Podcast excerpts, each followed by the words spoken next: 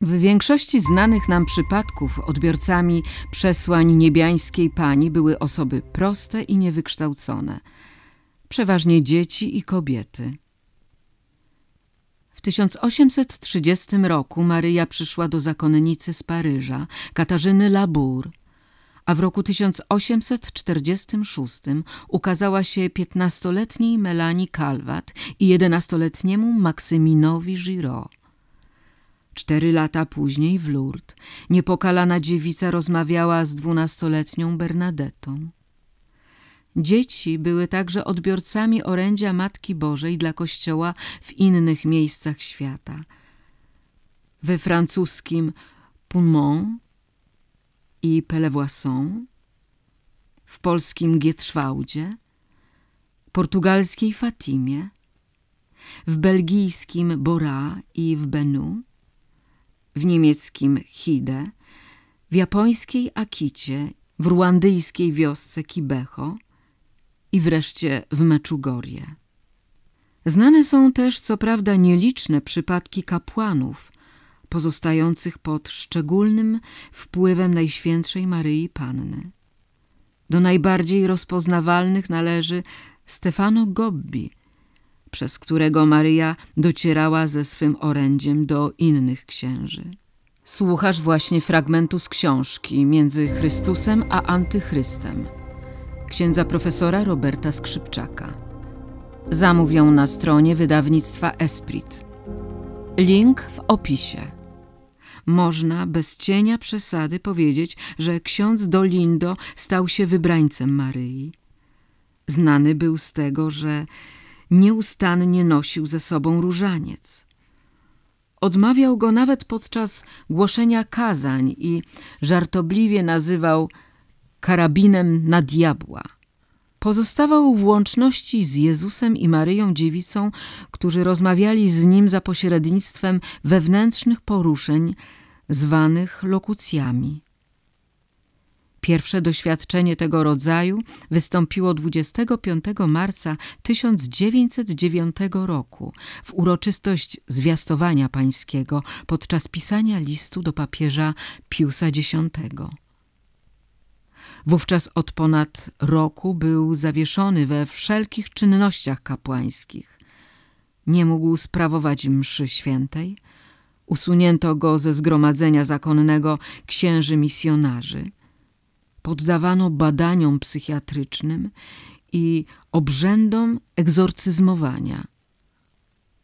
Wszystko to znosił z ogromną pokorą i poddaniem woli Bożej. Gdy przystąpił do pisania, poczuł w sercu wielką miłość i nową siłę i usłyszał wewnętrzny głos. Jestem ja, Jezus. Pod dyktando tego głosu napisał długi list do papieża. Odtąd wiele spisanych przez niego dzieł czy wygłoszonych kazań było rodzajem kanału komunikacyjnego – za którego pośrednictwem usłyszany wewnętrznie głos Boży docierał do odbiorców. 26 grudnia 1910 roku ksiądz Dolindo otrzymał pierwszą lokucję od Maryi. Kilka miesięcy potem Matka Boża zwróciła się do niego z pytaniem To ja, niepokalana Maryja, która do was mówię – Chcecie słuchać mego głosu? Od stycznia 1914 roku ksiądz Ruotolo prowadził swe duszpasterstwo obrazków Imaginette. Przesłania do konkretnych osób rozpoczynały się zawsze od słów. Jezus do duszy, bądź też Maryja do duszy. Dziś na potrzeby procesu beatyfikacyjnego zostało zebranych już około 220 tysięcy tychże świadectw. Stanowią one pokaźne spektrum dynamiki życia wewnętrznego świętego kapłana z Neapolu.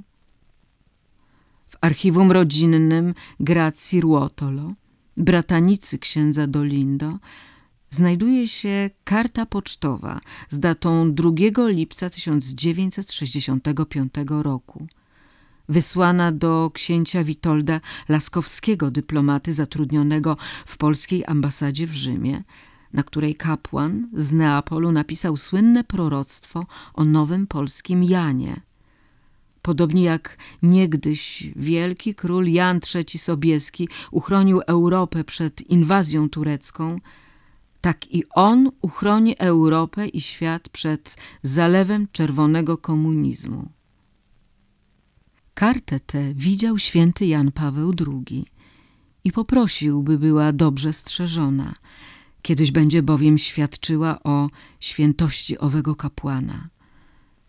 W pierwszym zdaniu przesłania znajdują się słowa Maryja do duszy.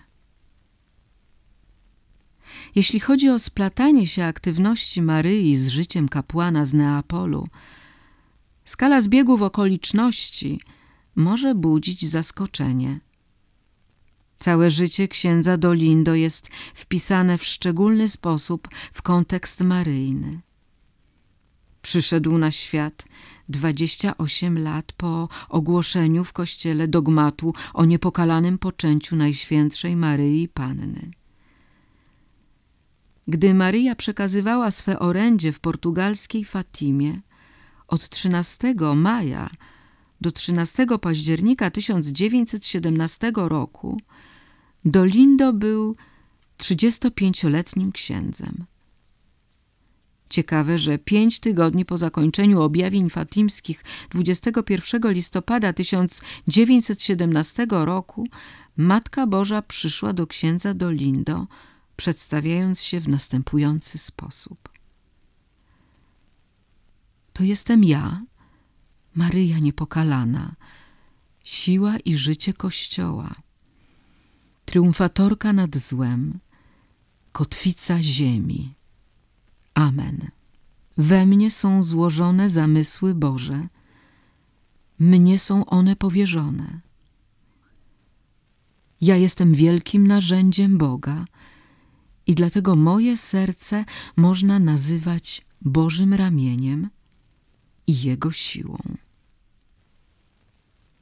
We mnie Bóg zwycięża miłosierdziem, a oto ja jestem ofiarą.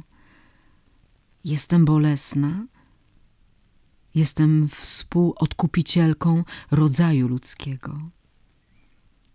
Błogosławię Wam, przytulam, przyciskam Was do mego serca. Kocham Was jak dzieci, odradzam Was, daję Wam życie. Amen. Błogosławię was, a wy kochajcie Boga. Oddajcie Mu chwałę, czerpcie życie od Niego, działajcie, a nie ustawajcie, ponieważ wasza mama jest z wami i was prowadzi. Ja, wasza mama, Maryja Niepokalana. Odtąd w tym roku i następnym Maryja Czterdzieści razy odzywała się do księdza Dolindo, pozostawiając mu swój wielki komentarz do pieśni Magnifikat. W 1921 roku, w którym ksiądz Dolindo po raz drugi został wezwany przed święte oficjum, a od początku lutego do 31 grudnia przebywał w areszcie w domu ojców pasjonistów w Rzymie, Maryja na nowo podjęła ciąg interwencji, inspirując kapłana do spisania 31 przesłań odpowiadających wszystkim dniom maja. Stanowiły one pocieszenie dla jego duchowych dzieci pozostawionych w Neapolu. Z nich też czerpał umocnienie sam ksiądz Dolindo. W obliczu ponownego nałożonego na niego zakazu sprawowania mszy świętej Maryja krzepiła jego serce. Zobaczysz, że pamiętam, iż jesteś kapłanem, moim synem. Poza wspomnianymi wyżej dziełami maryjnymi ksiądz Dolindo pozostawił po sobie jeszcze mały zbiór 31 medytacji napisanych w 1912 roku dla Laury de Rosis. Zatytułowany Głęboka przemiana serca w szkole Maryi oraz maryjną sumę biblijno-teologiczną Maryja Niepokalana, Matka Boża i Matka Nasza która powstała w ostatnim okresie życia między 8 grudnia 1964 a 18 lipca 1969 roku. Sam ksiądz Dolindo nazwał tę wyjątkową, ponad tysiąc stronicową książkę łabędzim śpiewem.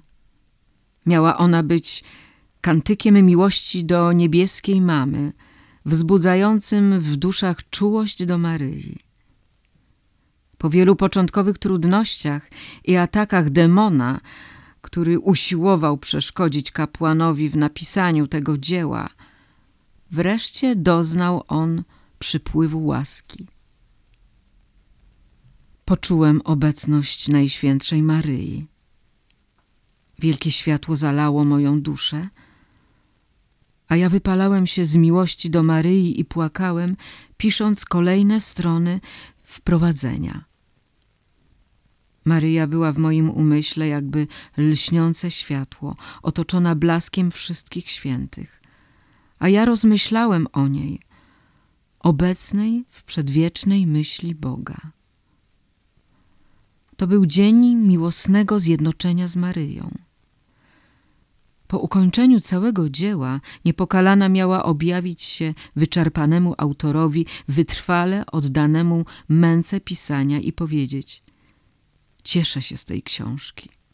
Sam Dolindo uważał, że słyszane w głębi siebie słowa Matki Bożej są ukrytym skarbem. Pisał, proszę was, nie pozwólcie upaść w jałową ziemię temu bezcennemu ziarnu. W pełni odpowiada to przekonaniu ojca Pio, wielkiego przyjaciela i zwolennika świętego kapłana z Neapolu, że nic, co wyszło spod pióra księdza Dolindo, nie może zostać zaprzepaszczone. Przesłuchałeś właśnie fragment książki między Chrystusem a Antychrystem. Kupisz ją na stronie wydawnictwa Esprit – Link w opisie.